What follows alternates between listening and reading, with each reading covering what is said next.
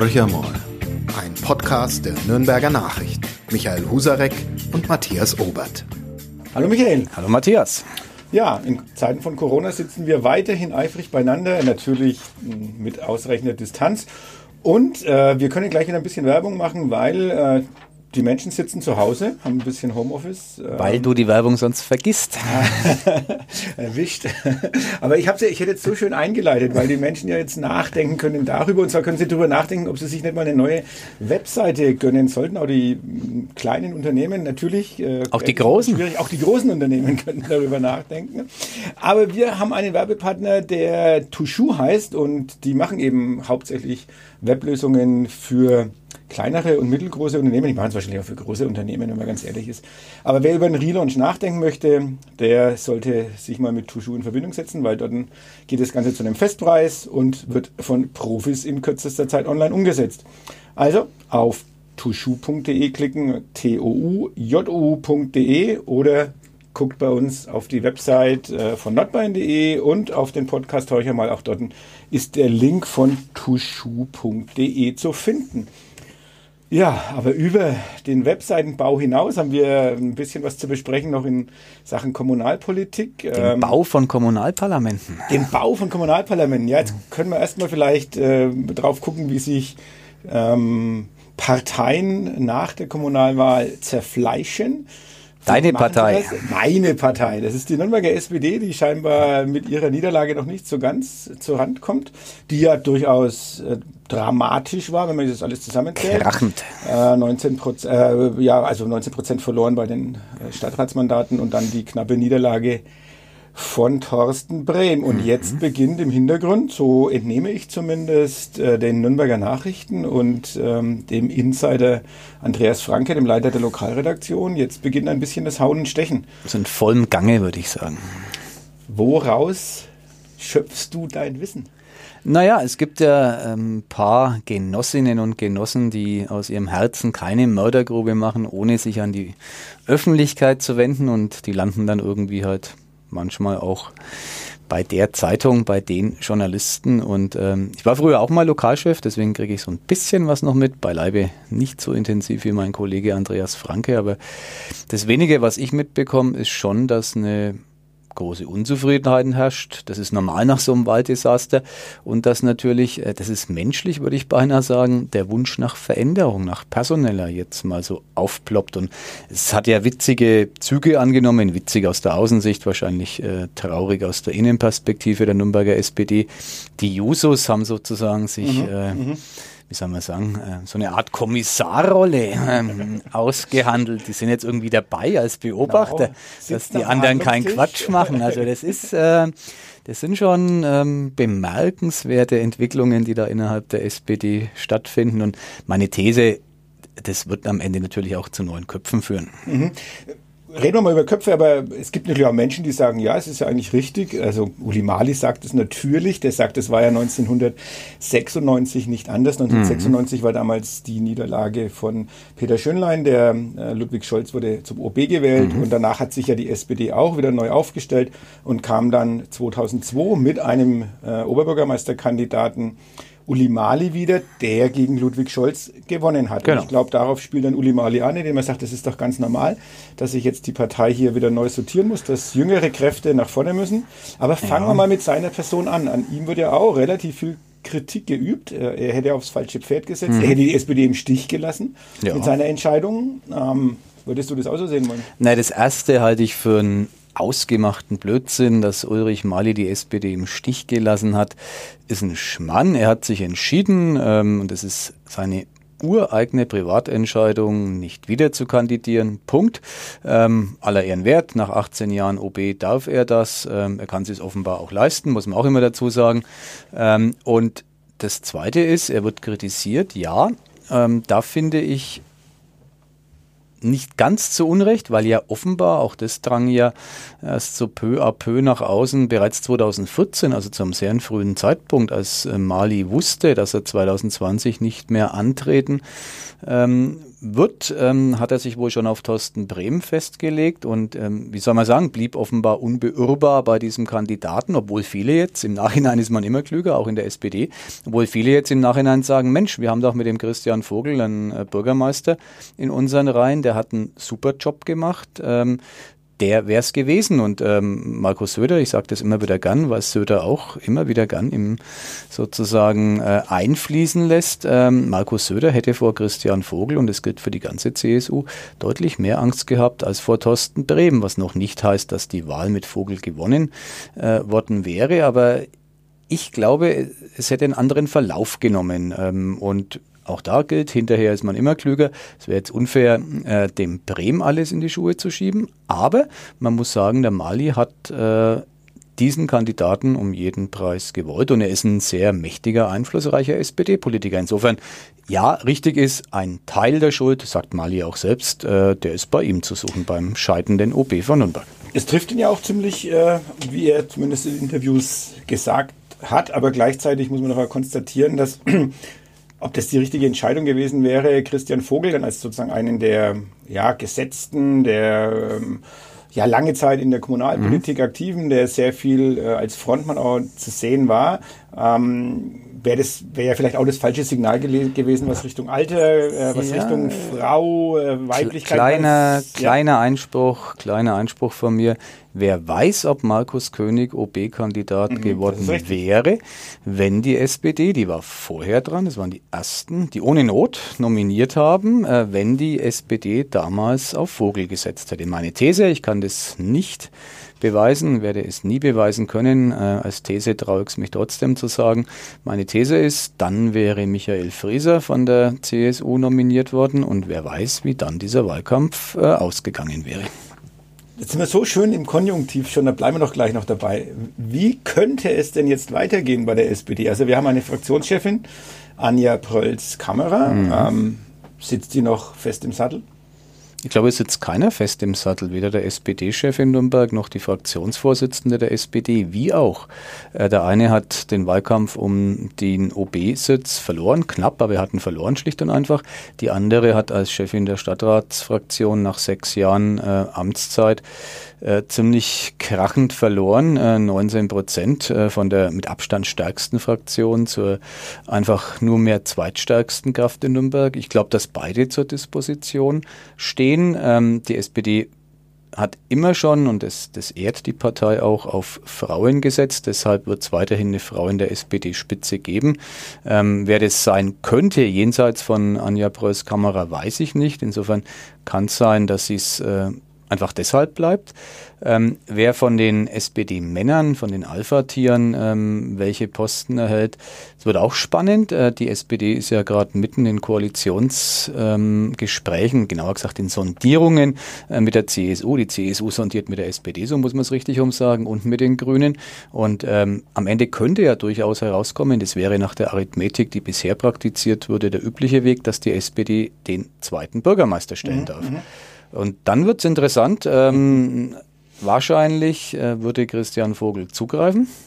Könnte nämlich sein, dass er just dieselben Aufgaben, die er jetzt hat, auch künftig wieder äh, ausüben darf. Zuständig für Sör, zuständig für die Feuerwehren, zuständig für den Tiergarten, weil ja die erste Bürgermeisterin, also die Vertreterin äh, des Oberbürgermeisters Markus äh, König, äh, die CSU-Kulturpolitikerin und Referentin Julia Lehner werden soll. Insofern wird die wenig Interesse haben, sich um Feuerwehr und Tiergarten zu kümmern. Die hat einen klaren Fokus auf der Kulturpolitik. Also es könnte sein, dass Vogel zwar nominell auf der Visitenkarte eine kleine Änderung hat, vom ersten zum zweiten Bürgermeister, was in der Praxis äh, herzlich wenig ähm, Folgen hätte ähm, und dass er es bleibt. Also ob dann aber das Dreigestirn der SPD und das abschließend nochmal Preuß Kammerer, Brehm und Vogel gleich bleibt, wage ich zu bezweifeln. Und wir Ein, haben ja einer wird schon gehen müssen. Und im Hintergrund auch ein paar Jüngere. Also wir hatten ja hier im Podcast auch den ähm, Nasser Ahmed, der ja. durchaus Ambitionen hat, vermute ich mal. Also der wird sicherlich Kluger sagen, Kopf. Genau. Äh, also das wird auf jeden Fall spannend blicken wir mal in die Koalitionsverhandlungen, dann haben wir die Grünen mit dabei. Du hast jetzt schon mal die zwei Bürgermeisterposten mhm. vergeben. Ja. Ähm, dann bleiben ja keine mehr. nee, da bleiben keine mehr. Lassen. Was natürlich, ja, wie gesagt, immer nach der bisherigen Logik kann ich das ja nur bewerten. Ich sitze nicht dabei in diesen Sondierungen. Sie werden sich sie fallen lassen müssen, weil ähm, es wäre schon ungewöhnlich, wenn die drittstärkste Fraktion, das sind die Grünen, ähm, einen Bürgermeisterposten erhalten würde. Das könnte ich mir dann vorstellen, wenn die CSU auf einen verzichtet. Die könnten jetzt auch sagen, wir stellen den OB, die SPD stellt einen Bürgermeister und den anderen die Grünen. Da glaube ich, ist die Bereitschaft der CSU nahe Null.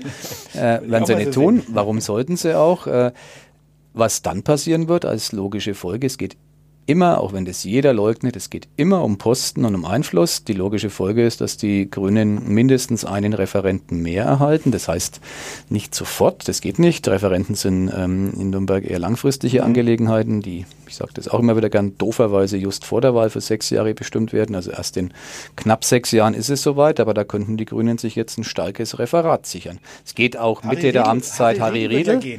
In ja, drei Jahren wird drei Jahren. ein super starkes Referat, der Superreferent Aber Harry gibt. Es, gibt es die frei. CSU aus der Hand? Wahrscheinlich nein. Wenn es die CSU nicht aus der Hand gibt, dann müssen sie den Grünen schon was anderes mhm. bieten. Also momentan besetzt von der SPD ist Soziales. Das übernimmt die bisherige persönliche äh, Mitarbeiterin von OB Ulrich Mali, vom scheidenden mhm. OB Mali. Ähm, die folgt dem ähm, jetzigen Sozialreferenten Prös. Ähm, dann haben wir ein Baureferat, das ähm, nominell auf dem SPD-Ticket vergeben wird, aber durch den parteilosen äh, Baureferenten Daniel Ulrich eigentlich ganz gut besetzt ist. Wir haben die Kulturreferentin. Wir haben eine spannende Diskussion um den Schulreferenten. Auch das genau. ähm, könnte theoretisch Verfügungsmasse sein, das darf man auch nicht kleinreden. Es ist ja noch ein Hauen und Stechen innerhalb der CSU. Der Stimmenkönig, Clemens Gsell, äh, ist offenkundig nicht so ohne weiteres bereit, ähm, ja Julia Lehner den Posten zu überlassen. Auch hier im Bürgermeisters deutlich gemacht, dass ja, genau. er durchaus sich äh, alles Mögliche vorstellen kann. Mhm. Und ähm, das scheint auch für die CSU kein, keine leichte Aufgabe zu sein, genau. jetzt hier die Bausteinchen so zueinander zu fügen, dass es da nicht auch noch zum kleinen oder mittelgroßen genau. Knall kommt. Und da wird jetzt von Corona, Corona sozusagen überdeckt, ähm, munter hinter den Kulissen verhandelt und am Ende, da bin ich mir ganz, ganz sicher, werden die Grünen ein durchaus gewichtiges zweites Referat in dieser Stadt ähm, erhalten.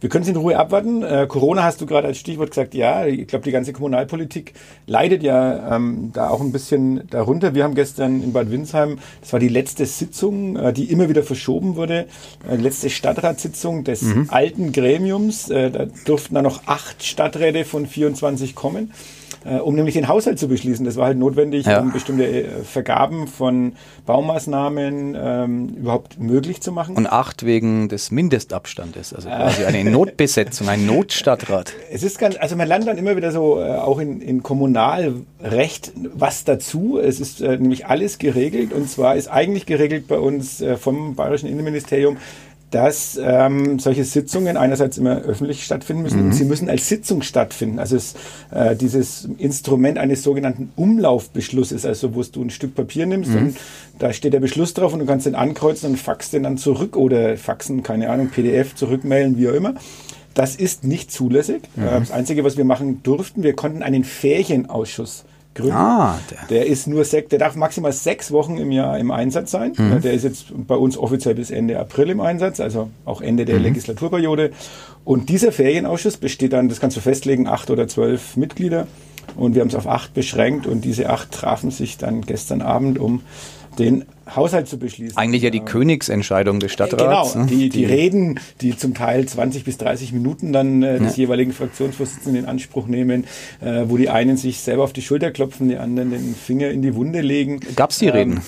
Wurde auf Wunsch des noch amtierenden Bürgermeisters äh, deutlich eingekürzt. Okay. Äh, also man sollte nicht länger wie fünf Minuten reden, haben sich auch alle daran gehalten. Es gab viele Städte, die haben die Reden gar nicht mehr zugelassen, die konnten sozusagen noch eingesehen und gelesen werden, aber aus Effizienzgründen in Corona-Zeiten haben die es ganz bleiben lassen. Das war auch ein Vorschlag, dass ja. man sagt, ihr könnt ja sozusagen 18 Seiten abgeben, wir heften das dann ans Protokoll ja. an, aber das wollte sich dann doch keiner nehmen lassen, äh, zumindest ein paar Worte zu sagen. Ich fand es insofern ein bisschen äh, bedauerlich auch, weil natürlich das jetzt für einen Bürgermeister, der auch abtritt, mhm. das war seine letzte offizielle ja. Stadtratssitzung. Das ist dann auch irgendwie, du sitzt da dort und denkst dir, egal ob der das jetzt verdient hat, äh, abgewählt zu werden oder nicht, aber das ist natürlich kein schöner Abgang und man kann sich da auch nicht entsprechend äh, eigentlich von den Kolleginnen und Kollegen verabschieden und man hat ja doch sechs Jahre. Klar, ist eine Überleitung zu, zu Uli Mali, der ja einen Abschied hat, genau. wie wie er ihn sich nie hat erträumen lassen. Also er, er sagt ja so, naja, wer weiß, vielleicht ist es äh, ganz gut so, keine flammenden äh, Lobesreden auf mich. Äh, ganz ehrlich, und äh, das meine ich jetzt wirklich so, äh, lieber Ulrich Mali, die hätten das schon ganz gern gehört und ich kann es auch verstehen, ehrlich gesagt, dass man am Ende seiner Amtszeit äh, auch mal gern gelobt wird. Es gab ja durchaus Gründe und es gibt Gründe, diesen Oberbürgermeister der Stadt Nürnberg äh, nach 18 Jahren auch äh, zu loben. Das entfällt im Grunde wegen Corona komplett. Also genau. Mali wird als ähm, Krisenstabsmanager mehr oder weniger klammheimlich Ende April das Rathaus verlassen. Er hat ein großes Abschiedsfest geplant äh, genau. im Z-Bau. 23. April, glaube ich, gewesen. Genau, also Ende April. Genau, 23. Ja. 24. Ja. Und äh, das wurde schon logischerweise abgesagt. Mhm. Äh, eines wäre am Freitag nach dem Ende der Osterferien gewesen. Das wird nicht möglich sein. Da wären wahrscheinlich bis zu 1000 Leute gekommen in den Z-Bau. Ähm, geht alles nicht und ja, er geht, er geht sozusagen heimlich, still und leise aus dem Rathaus und das ist ein Abschied, den man ehrlich gesagt auch niemanden wünscht. Äh, Markus König wird heimlich, still und leise ins Rathaus gehen am 2. Mai. Äh, da ist es sicherlich weniger tragisch, weil für jemand, der neu reinkommt, der ist vielleicht sogar ganz froh, dass er ähm, am Anfang mal ähm, einigermaßen unbeobachtet agieren kann. Man kann ihn ja gar nicht beobachten. Ähm, der Abstand, äh, das Abstandsgebot, was dann vielleicht in weniger harscher Form irgendwie immer noch gelten wird, wird ihm einen eher sanften Einstieg ermöglichen. Das ist richtig, aber auch die Frage ist, was ist mit den konstituierenden Sitzungen? Also ja. du musst ja diesen Stadtrat äh, genau. irgendwann mal installieren. Äh, kannst du eigentlich, so wie es im Moment ausschaut, auch nicht damit rechnen, dass das Anfang Mai stattfinden wird. Ja. Also bleibt auf jeden Fall auch spannend. Ähm, ein Thema, das bei uns jetzt auch in Bad Windsheim und es spielt in jeder Kommune jetzt zukünftig eine Rolle, war natürlich, du hast zwar einen Haushalt beschlossen, und unisono haben wir alle gesagt, du kannst auch gleich wieder das in die Tonne treten. Das ist jetzt schon Makulatur, also jeder Haushaltsbeschluss, weil ja die Finanzen aller Kommunen aller Länder und des Bundes und der Europäischen Union und äh, wie groß man immer global denken mag, äh, durch Corona komplett über den Haufen geworfen werden. Also es ist, äh, geht künftig nicht mehr um Küraufgaben, es geht darum, aus den Pflichtaufgaben die wichtigsten herauszufinden und die umzusetzen. Nicht mehr und nicht weniger wird das Schicksal jeder Kommune Deutschlands sein. Also auch der ähm, äh, Chef des, äh, des Deutschen Städtetags hat ja jetzt, glaube ich, auch schon einen Notruf gestartet, hat gesagt, ähm, eigentlich müssen die Kommunen auch unter einen Rettungsschirm. Genau. Äh, da hat er sicherlich nicht Unrecht. Die Frage wird nur sein, woher, also jetzt so langsam, glaube ich, wird auch klar, woher soll das Geld kommen? Wir genau. haben einen äh, Krisenmanager par excellence, Markus Söder, sagst du zumindest, äh, der das Füllhorn immer weiter aufmacht. Äh, ja, immer nur ein wenig im vorauseilenden Irgendwann ist es leer. Vorauseilender Gehorsam, weil das ist, ich finde schon schräg, äh, wie man jetzt versucht, sich so ein bisschen gegenseitig zu übertreffen. Jetzt 500 Euro für die Pflegeberufe. Ja. Ähm, man weiß aber nicht, ob jetzt die, die Putzfrauen, also die Reinigungskräfte mit dabei sind, mhm. wie das mit den Teilzeitkräften ist. Also manches wirkt auch ein bisschen unüberlegt. Ähm, der Bundesfinanzminister wollte 1500 steuerfrei und genau. das dann für national. Also manchmal fragt man sich so ein auch, Wettlauf ja, der ja. der Gaben äh, Bereiter. Also und da ist Söder natürlich ganz vorne und ich bin jetzt, ich lobe ihn wirklich für sein Krisenmanagement, für die Attitüde, immer der Erste sein zu müssen, in jedem zweiten Satz sagen zu müssen, dass Bayern die Ersten und die Besten sind. Dafür lobe ich ihn nicht. Das finde ich ehrlich gesagt kleinkariert. Ähm, wenn er schon nicht Bundeskanzler werden will, was er ständig bekräftigt, dann hat er es ja gar nicht nötig, solche, solche Dinger immer rauszuhauen. Der macht einen guten Job. Ähm, und er ist auch im öffentlichen Auftritt, finde ich, deutlich, deutlich gewachsen, hat an Statur gewonnen, aber der letzte, ähm, die letzte Kritik, die ich sozusagen im Moment an ihm übe, er muss mal aufhören, sich ständig über den Shane König zu loben. Also das finde ich sehr unangemessen. Andere machen auch einen guten Job. genau. Ich bin ganz überrascht von Naja, den nee, kritischen das- Worten zu hören, weil er durfte ja bei uns ähm, auch in einem Interview in den Nürnberger Nachrichten, das ihr geführt habt mit ihm, durfte Mhm. er sich nochmal sehr darüber freuen, dass äh, er, dass in Nürnberg der OB-Sessel gewonnen wurde. Das hat er dann auch nochmal ausgiebig getan. Ähm, wir kamen ein bisschen zu kurz. Äh, jetzt muss natürlich ich da auch noch ein bisschen äh, als SPDler ähm, was dazu sagen. Regensburg verloren, äh, also Ja. knapp, aber verloren. Ähm, dann, wir haben unsere fränkische Linie ja trotzdem immer noch äh, Forchheim, wir haben es schon mal Ich habe es durchdekliniert. gelernt, die Regnitz-Linie. Ah, die Regnitzlinie heißt das, okay. Die, die steht, also das ist, äh, wenn ich nicht, also ich bin, Bamberg? war schwach in Okay. äh, Heimat und Sachkunde hieß es damals in der Klasse 1 bis 4, aber da, da ging es um die Flüsse. Die Rednitz und die Pegnitz fließen in die Regnitz. Die Regnitz fließt irgendwo bei Bamberg in den Main. Stark vereinfacht, Geografielehrer mögen Ich hoffe, schweigen. das, ich hoffe, es Und stimmt. Sonst, wenn das so wäre, wie ich jetzt behaupte, dann würde entlang der Regnitz äh, eine Achse sich auftun, die dann bis nach Schwabach führt. Wenn das stimmt, wahrscheinlich ist es grundfalsch. Weil die fließt auf jeden Fall an Nürnberg vorbei. hört sich auf jeden Hört sich doch super an. Genau. Ich wurde nämlich äh, ohnehin belehrt von einem Leser, der mich angerufen hat, ein sehr, sehr netter ähm, Mann, der gesagt hat, äh, vergessen Sie mir Weißenburg nicht, auch da hat die Ja. SPD gewonnen, also er hätte sozusagen gern die Fortsetzung dieser Linie, da fällt mir dann kein Fluss mehr ein, außer der Altmühl, die da in der Nähe verläuft. Ähm, die Fortsetzung der SPD-Linie geht natürlich bis nach Weißenburg. Wenn man da ist, dann zack, ist rüber man in Ingolstadt. Donau, Ingolstadt, genau, und dann rüber, da haben wir, sind wir schon in der Donau so langsam. Regensburg. Und dann, äh, Regensburg. Genau. Und dann müssen wir über die Isar irgendwie äh, München. nach München und dann haben Also- wir eigentlich das Bayernland rot eingefärbt. Ähm, natürlich nur Wunschdenken der SPD, ganz klar. Aber du hast ja auch schon mh, gesagt gehabt, dass die CSU ja insgesamt äh, durchaus 5% verloren hat. Aber jetzt Genau. äh, kann sich die CSU bei einer landesweiten Umfrage wieder ähm, ja, stolz auf die Brust klopfen. 44 Prozent würden im Moment die CSU wählen. starker Wert. Also gab es schon lange nicht mehr in Bayern, muss man auch sagen. Hat äh, natürlich auch was, darf man nicht kleinreden, mit der CSU und ihrer Performance zu tun, aber hat sicherlich viel mit Corona zu tun. Und ähm, ja, dem Eindruck, den eine Staatspartei wenn man das so sagen darf. Ich weiß, der Begriff ist irreführend, aber die CSU ist halt nun mal die Partei, die viele automatisch mit dem Staat hier in Bayern zumindest verbinden. Ist ja nicht ganz zu Unrecht äh, diese Verbindung. Da haben die natürlich ganz gute Karten momentan. zeigt sich ja auch in der Bundesregierung, also die Werte die der Union äh, steigen äh, auf Genau. ungeahnte Zahlen sozusagen. Das heißt auch das, was äh, Angela Merkel macht mit ihrem Team, also das muss man durchaus ja sagen, Ja. das ist jetzt egal von, ob das jetzt Auch äh, der SPD ja dabei, ja. der Bundesfinanzminister ist oder Hubertus Heil als Arbeitsminister, aber wirklich auch Altmaier, der, der sich redlich bemüht, aber auch Angela Merkel steigt in der Gunst Steigt, der Bürger ja. wieder. Ich meine, das ist für die Angela Merkel ganz interessant. Die wird dann ja vielleicht einen anderen Abschied als Ulrich Mali kriegen. Man hat ja auch schon gemunkelt, mein Gott, man jagt sie sozusagen aus dem Kanzleramt. Ich übertreibe jetzt mal. Ähm, aber nein, äh, das wird nicht so sein. Jetzt kriegt sie wieder Aufwind und ähm, man darf gespannt sein, wie ihre Amtszeit wirklich endet. Und man kann auch sagen, Aussitzen lohnt für die jetzige große Koalition. Was haben wir vor einem halben Jahr, vor einem Jahr äh, hier noch uns ausgelassen über dieses schwache Gebilde? Zack, jetzt im Moment in Zeiten der Krise, kein Mensch schimpft über die GroKo in Berlin.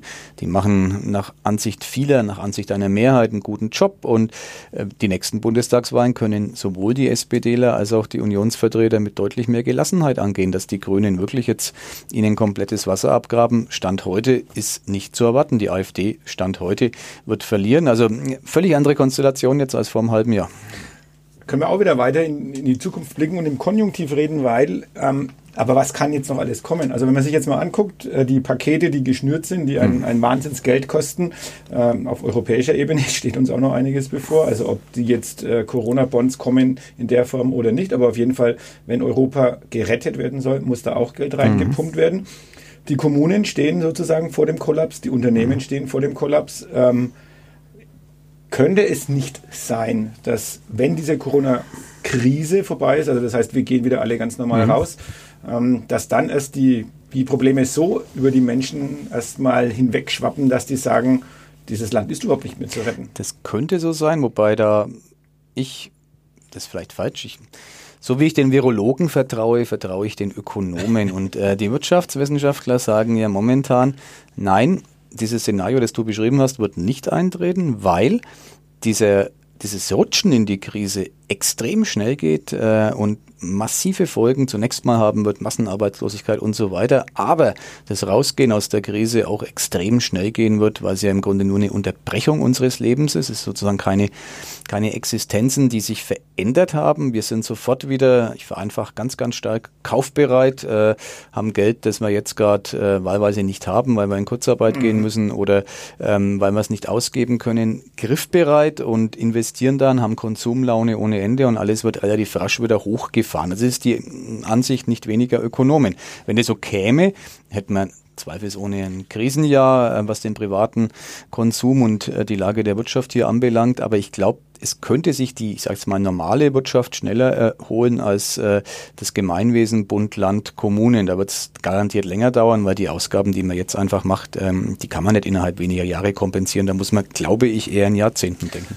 Da bin ich jetzt mal eher der Pessimist oder, oder ich versuche es mal. Ja, also das ist auch nicht meine Haltung, also ja, ich glaube das nur wieder. Also aber wenn man sich mal überlegt, du hast gerade das Thema Kurzarbeit oder Jobverlust, ähm, da habe ich keine Konsumlaune erstmal, da will ich ja, mein Geld beieinander So ist es ja.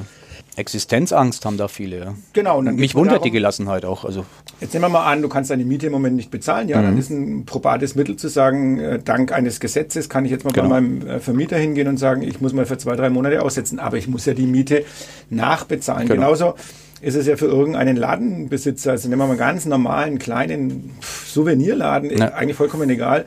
Er kann Miete, äh, jetzt kann er Soforthilfe bekommen, rettet ihn vielleicht über drei, vier Wochen, mhm. aber er wird, hat Miete zu bezahlen. Seine Waren äh, musste er bezahlen oder muss neu bestellen.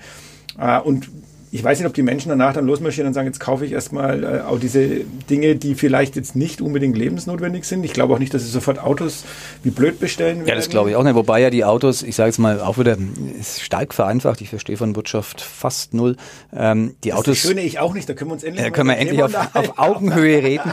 Zwei ahnungslose reden. Ähm, genau. Fakt ist ja, dass die Autos schon längst bestellt sind, momentan ja gar nicht produziert werden können. Also wenn man jetzt äh, das Hochfahren der Autosindustrie vor Augen hat, das irgendwann mal passieren muss, sonst äh, kann man ja wirklich zuspannen hier im Lande und die Lichter gehen aus, dann haben die zunächst mal zu tun und dann ist die Kunst quasi neue Bestellungen zu akquirieren. Aber ähm, ich glaube ja, dass man langsam, und das glaube ich wirklich, ähm, wieder anfangen sollte mit dem Hochfahren. Also ich, mhm. ich, ich wundere mich über die Gelassenheit ist das grundfalsche Wort, weil kein Politiker den Eindruck erweckt, gelassen zu sein. Aber ich wundere mich, mit welcher, äh, mit welchem Kalkül man die Wirtschaft so unten lässt wie jetzt. Bei allem Verständnis für die Corona-Gefahren, äh, die ich wirklich nicht negieren will, die darf man auch nicht negieren, das ist eine Pandemie. Ähm, wünsche ich mir schon, dass man Teile der Wirtschaft wieder hochfährt. Die Österreicher tun es jetzt ja. Da wird äh, das Geschäftsleben wieder ganz, ganz leise. Aber es ist wirklich äh, leise hochgefahren. Und sie, sind, und sie sind drei, waren ja drei Wochen länger schon. Und sie waren länger. Also mich wundert eigentlich eher in Österreich, dass es also wie behutsam das jetzt beginnt. Also ja. nächste Woche, glaube ich, die kleinen Läden bis 400 Quadratmeter ja. oder so ähm, aber auch zum Beispiel Hotellerie, Tourismus, wo die sagen, also bis, bis Mitte Mai überlegen sie mhm. erstmal, dass sie langsam die ersten Hotels und Restaurants ja. wieder aufmachen. Also das, das ist, ist schon, also man wird dieses Jahr noch lange in Erinnerung behalten als äh, ein Jahr, in dem alles anders lief. Ich spreche jetzt mal als Familienvater. Ja, mhm. mein Gott, wenn mhm. die Schule wirklich länger zubleibt, äh, da bin ich einer von Millionen. Äh, das ist ein Riesenproblem. Es reicht mal so langsam. Also Tagesstruktur ist äh, enorm wichtig für Kinder und für Eltern. ähm, und die gibt's gerade nicht. Ne? Also da kann ich nur, ich wünsche mir ganz dringend, ähm, dass man die Struktur wieder in den Alltag der Menschen langsam hineinbringt, ob die jetzt jung oder alt sind. Und äh, ich weiß, dass das vermessen ist, weil man dann gleich wieder äh, Gefahr läuft zu sagen, oh, man äh, wendet sich gegen den Erhalt von Menschenleben. Nein, das tue ich nicht. Also ich glaube sehr wohl, dass man über Konstellationen nachdenken muss, äh, ältere Menschen ganz bewusst zu schützen, also dort sozusagen eine isolationsähnliche Szenerie weiter aufrechtzuerhalten, aber zum Beispiel Jüngere, denen jetzt das Coronavirus selber, wenn sie es denn äh, in sich ausbrüten, nicht so schadet, wieder etwas schneller zu vergemeinschaften, weil diese Isolation mhm. jetzt, dieses, äh, diese soziale Distanz, also ich kann nur von mir ausgehen, ich stoße so langsam an meine Grenzen und äh, würde mir echt mal freuen, ich äh, mache das beileibe nicht jeden Abend, aber ich würde mir mal freuen, wieder einfach ein Glas Bier äh, mit irgendeinem Menschen äh, zu trinken. Du hast ja deine Frau zumindest. Äh, ja, ja, genau. Immerhin noch zu Die, zweit, auch wir zu zweit zu Hause, wir sagen also ja, also wobei wir hatten ja. letzte Woche äh, unser erstes virtuelles Bier trinken äh, mit dem Arbeitskollegen Kurt Kurt Heidingsfelder und seiner Frau, die ja auch ähm, Spannend. ist, und Freunden bei uns aus Bad Windsheim, ähm, wo wiederum die zu, an dem Abend getrennt waren, weil äh, mit der einen äh, Mutter ähm, gesundheitlich was nicht in Ordnung war. Es war aber reiner Zufall. Wir haben uns da zusammengerufen auf dem Handy, total schräg. Also wirklich ähm, wie, wie dann vier Pärchen sozusagen äh, in jeweils mit einem kleinen Minifenster und ihre Bierflasche in der Hand. Wie man sich Was war schneller leer, der Akku oder der, äh, das Bier? Jetzt, äh, wahrscheinlich schimpft man mich dann später als Trinker. Ich muss aber sagen, ich habe auch vorher noch ein bisschen Sport getrieben. Ich konnte, bis der Akku leer war, immerhin drei Bier trinken. Ja, Respekt. Also war, war absolut okay. Wir waren über eineinhalb Stunden, hat das Ganze gedauert. Äh, am Anfang denken wir, es ist, es ist echt komisch. Aber es entspannen sich doch dann äh, wirklich so die Gespräche wie am Wirtshaustisch auch. Aber äh, die, die, die Gesprächsdisziplin, äh, das muss man natürlich schon immer noch üben. Das ist schon Das ist schwierig in Webkonferenzen, geht mir auch so. Aber was du erzählst, ähm, hat äh, Günther Beckstein, Ministerpräsident AD, in einem Gastbeitrag für unsere Zeitung auch beschrieben. Seine Frau Marga Beckstein, Ja. begnadete Schafkopferin, äh, hat ähm, ein Kaffeekränzchen, hat er sich nicht nehmen lassen, ihre Kaffeekränzchen, eines davon zumindest virtuell ähm, ins Leben zu rufen, genau wie du es beschreibst, äh, mit Skype oder was auch immer äh, und äh, Kaffee und Kuchen und dann wurden halt ähm, andere Damen hinzugeschaltet und es funktioniert. Also ich finde diese, diese Kreativität, die momentan entsteht, die finde ich schon schön. Also ich ertappe mich selber auch dabei, kreativ zu werden. Ich ähm, die Staatsregierung und die Polizeibeamten mögen wegkehren, indem ich illegal irgendwo dann doch ein Loch finde, in dem ich Fußball spielen kann mit meinem 5- und 7-Jährigen. Ähm, man, man muss ja irgendwas Ja, tun. ja. Also ich finde, das ist äh, gerade ein ganz spannender Prozess am Anfang. Ja, muss so sein. Jeder ähm, hat sich sozusagen gebeugt und jetzt ähm, wird äh, das, ähm, ja, das anarchische Element im Menschen bricht so langsam ein bisschen raus. Das finde ich ganz Das ja charmant. Genau, ist doch gar nicht verkehrt. Und, und was wir jetzt auch feststellen können, äh, obwohl wir eigentlich in dem Podcast eigentlich über Corona gar nicht reden wollten, es sind dann doch wieder- übrig, genau. weil es genau so ist, dass äh, die Kommunalpolitik, da ist man jetzt im Moment eigentlich ziemlich durch. Man weiß auch nicht so recht wirklich, wie es weitergeht. Genau. Matthias ist erst beim zweiten Bier, also kann ich Ja, bestätigen. genau. Es geht. Das ist, das ist auch noch ein interessantes Thema, fand ich. Es ist ja wirklich so, dass behauptet wird, dass diese Ausgangsbeschränkungen und Homeoffice dazu führen, dass der Alkoholkonsum steigt und zwar deutlich.